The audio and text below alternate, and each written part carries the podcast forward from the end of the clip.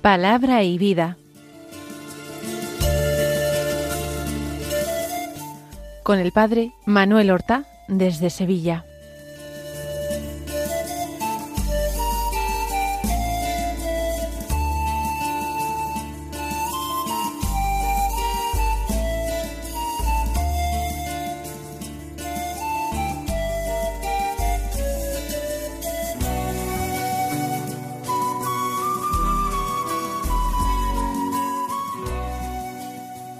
En el nombre del Padre, y del Hijo, y del Espíritu Santo. Amén. Alabados sean Jesús y María. Muy buenos días, queridos amigos, oyentes de Radio María y seguidores del programa Palabra y Vida. Hoy es el viernes de la 26ª semana del Tiempo Ordinario. Este viernes es 6 de octubre. Esto quiere decir dos cosas. En primer lugar, que se trata del primer viernes de mes, y nosotros siempre procuramos hacer el recordatorio de la importancia de la comunión reparadora de los primeros viernes de mes, de los 9 primeros viernes de mes, pedida por el Sagrado Corazón de Jesús a Santa Margarita María de Alacoque, monja visitandina o salesa del monasterio de Parelemonial en Francia. Pues bien, vamos nosotros a procurar practicar esta comunión, poniendo en nuestra comunión esa intención de reparar las ofensas, los agravios que se cometen contra el corazón de Jesús, y realmente recibir la comunión como un acto de amor reparador. En segundo lugar, que sea 6 de octubre quiere decir que la Iglesia celebra la memoria de un gran santo, fundador de una venerable orden religiosa. Me refiero a San Bruno de Colonia, un santo medieval. La fecha de nacimiento no la conocemos exactamente, tuvo que ser en torno al año 1035. Posiblemente en la ciudad de Colonia, como hemos dicho, en Alemania, pero realizó estudios de teología en París. Probablemente allí se ordenó de sacerdote y comenzó a enseñar teología. Pero después de problemas con la diócesis de Reims, donde tuvo el cargo de maestre escuela, la escuela catedralicia de la catedral de Reims, problemas con algún otro canónigo y con un obispo que había obtenido la mitra de una forma simoníaca, él se desengañó del mundo, aspiraba una vida de mayor perfección y de soledad, y con algunos compañeros se retiró buscando esa soledad amada. Fueron a la ciudad de Grenoble y allí encontraron al santo obispo, Hugo, el cual había tenido un sueño en el que vio unas estrellas, y el obispo Hugo reconoció en esas estrellas a Bruno y sus compañeros, y habiendo solicitado estos algún lugar donde poder vivir su vocación eremítica, los condujo al desierto, al eremos de Chartreuse, en medio de un gran bosque, montañas. Allí construyeron chozas y vivieron vida eremítica en condiciones muy duras, porque el invierno era terrible. El Papa Urbano II, que parece que llegó a ser alumno suyo en Reims, lo llamó sin embargo y lo sacó de esta soledad, para que le ayudara como consejero en asuntos de gobierno de la Iglesia. Tuvo que desplazarse a Roma, pero allí él no se encontraba a gusto y el Papa le permitió volver a su amada soledad, pero sin abandonar la península italiana para poder tenerlo más cerca. Y así marchó a Calabria, en el sur de Italia, y fundó un nuevo monasterio eremítico, y allí murió en el año 1101, con una fama de santidad extraordinaria. Vamos a escuchar ahora la palabra de Dios que se proclama en la liturgia de la misa del día. Como primera lectura, después de haber leído hasta antes de ayer, porque ayer, siendo las témporas, pues tuvimos una lectura del libro del Deuteronomio. Pero habiendo leído los días anteriores libros como el de Nehemías y antes el de Esdras y algunos profetas menores, hoy damos comienzo al breve libro de Baruc. Son escritos cortos del Antiguo Testamento que estamos leyendo de una forma seguida. Del libro de Baruc, capítulo primero, versículos 15 al 22, que dicen así: confesamos que el Señor nuestro Dios es justo. Nosotros, en cambio, sentimos en este día la vergüenza de la culpa.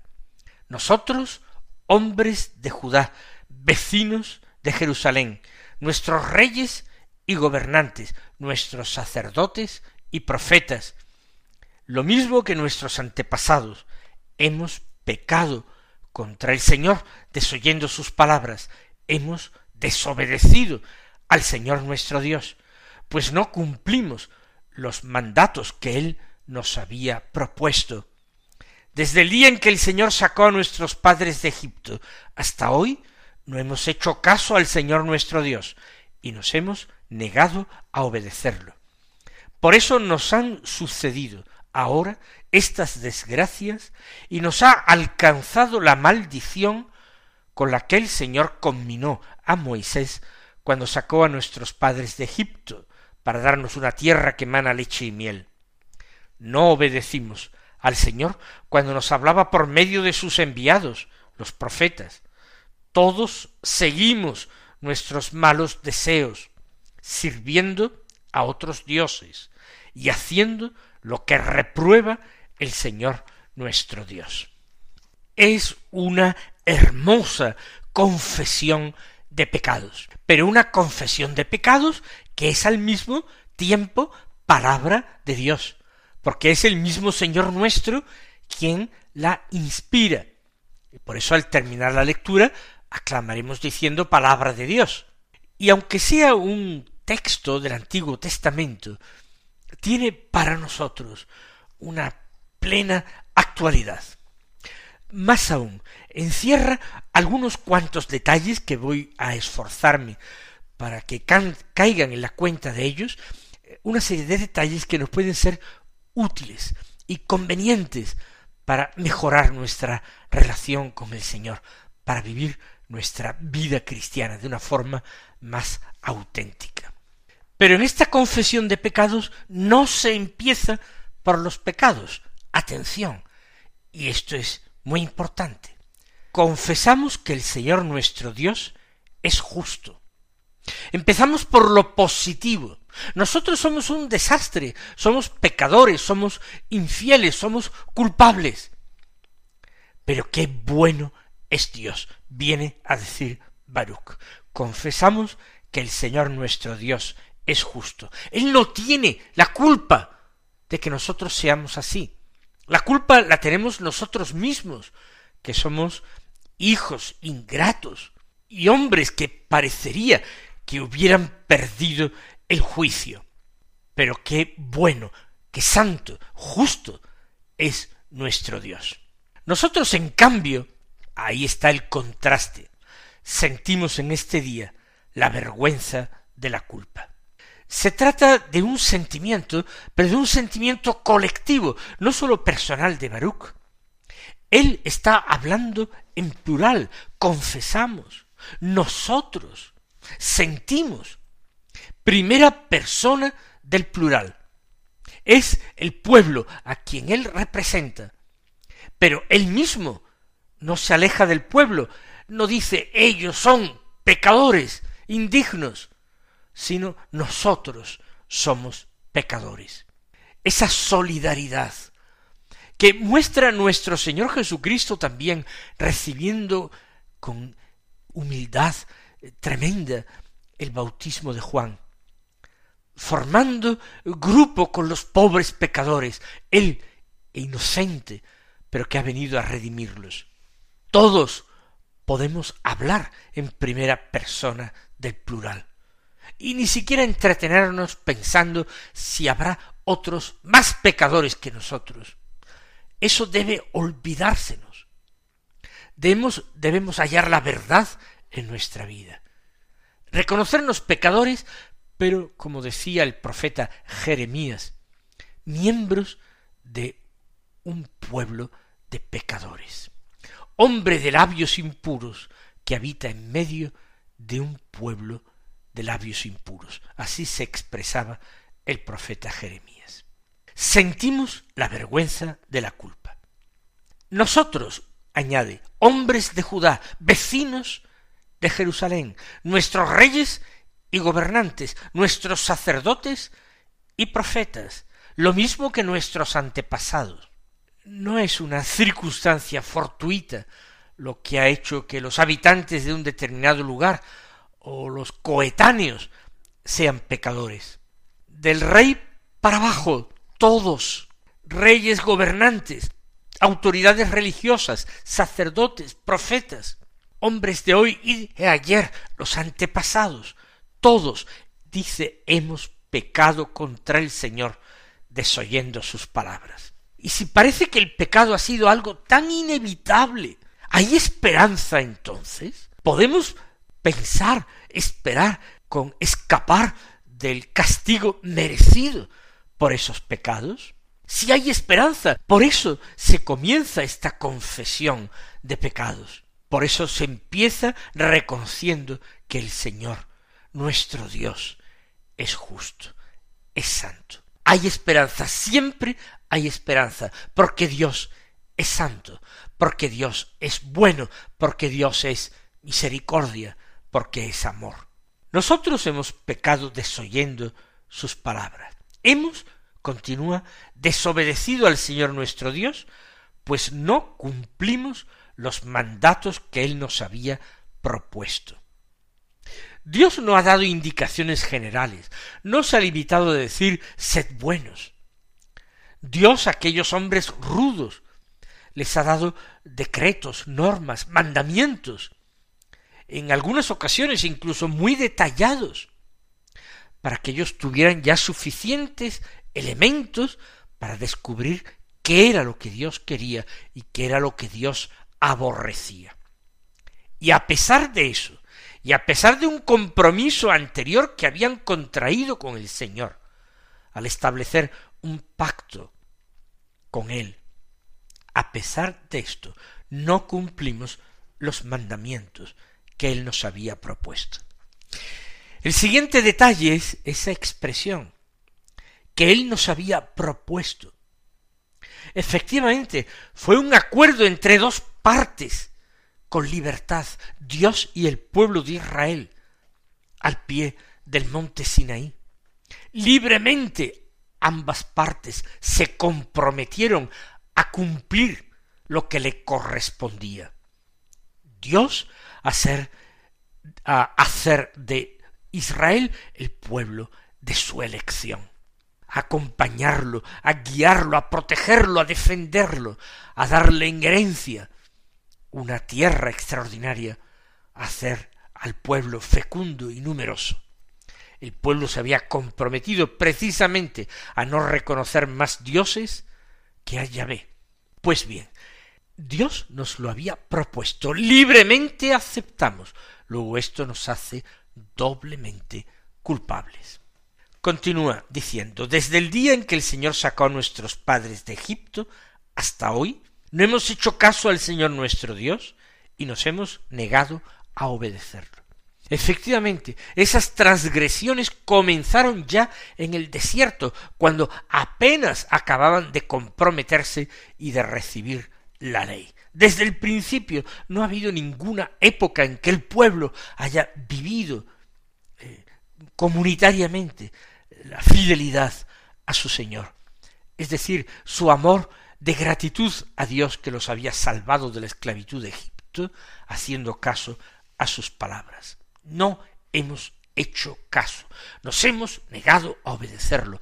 Palabras fuertes, pero directas, sin contemplaciones, no se buscan excusas.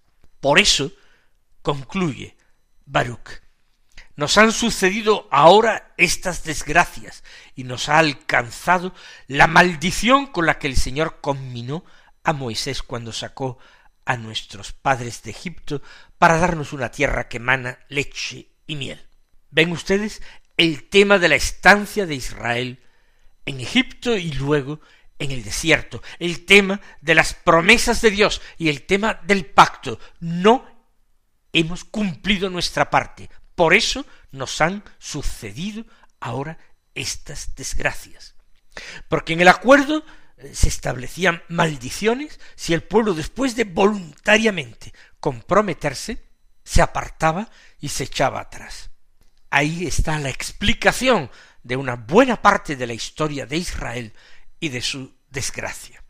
Termina el texto. No obedecimos al Señor cuando nos hablaba por medio de sus enviados los profetas, porque es algo más lo que ha hecho Dios por ellos. No se limitó a darles la ley, sino que a lo largo de los siglos les ha enviado mensajeros, profetas, para recordarles la ley, para exhortarles al cumplimiento. Pero muchas veces ni los jueces, ni los profetas, ni otros grandes personajes han servido su predicación para nada, porque no han sido escuchados. A veces incluso han sido perseguidos estos enviados de Dios hasta la muerte. Por tanto, ni lo obedecimos cuando dio la ley, ni le hicimos caso cuando nos la recordó y nos exhortó a su cumplimiento por medio de enviados. Todos seguimos nuestros malos deseos sirviendo a otros dioses. Todos. Formalmente no todos incurrieron en idolatría. Pero es que cualquier apartarse del Señor para servir a realidades terrenas, sean estas realidades el prestigio, el dinero, ha sido una verdadera idolatría.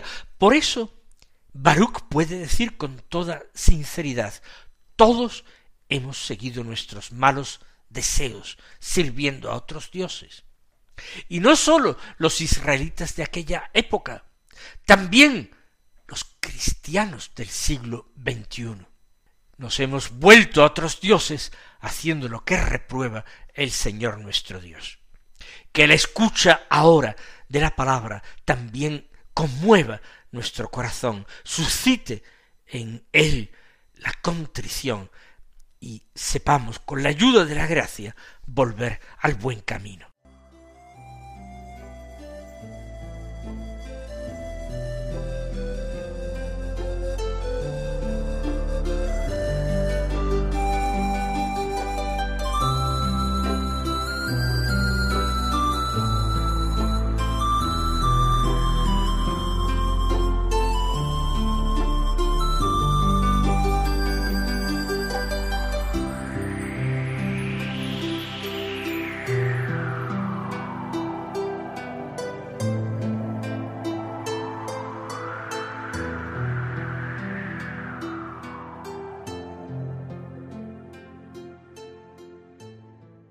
Escuchemos ahora el Santo Evangelio. Es de San Lucas, como ya sabemos, del capítulo 10, los versículos 13 al 16, que dicen así. En aquel tiempo dijo Jesús, ¡ay de ti, Corozaín! ¡Ay de ti, Betsaida!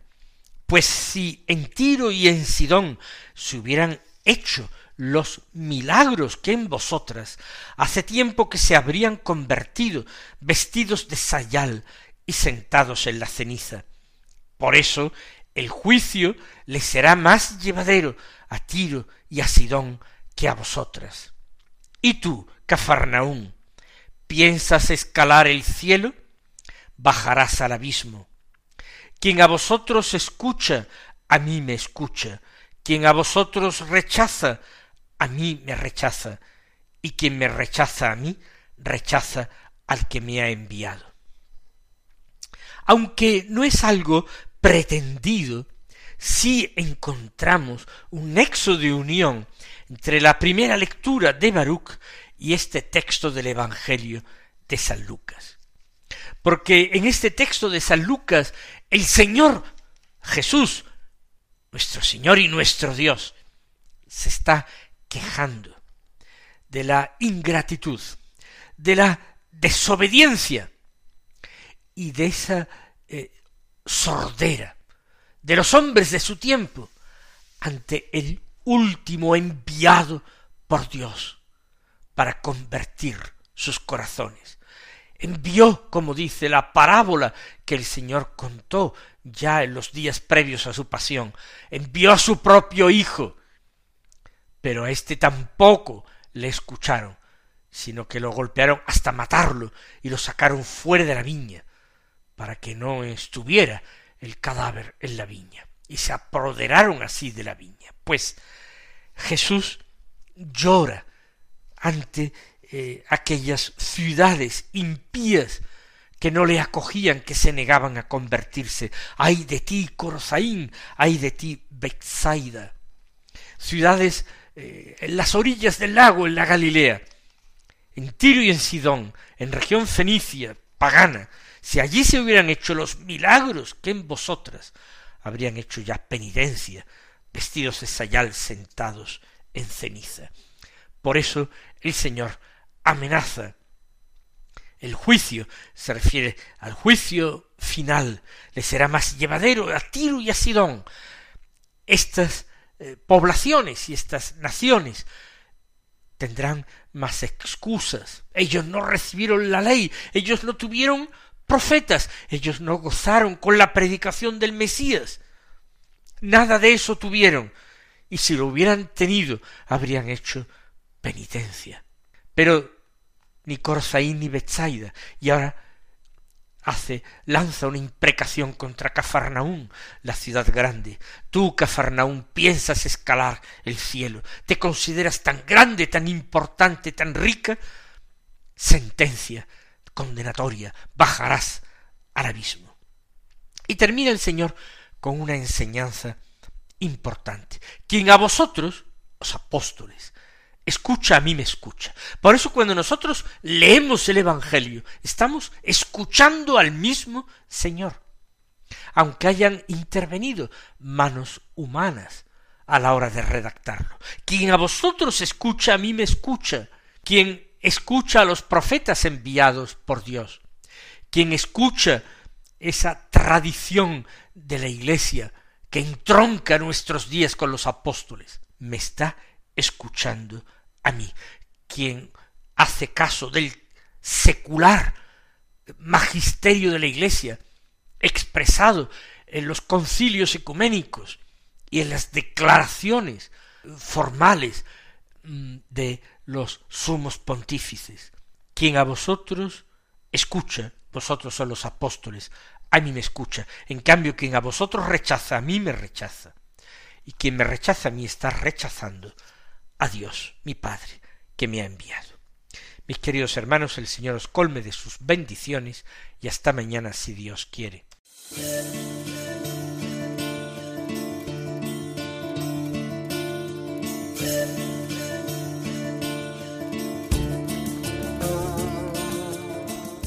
Han escuchado en Radio María Palabra y Vida,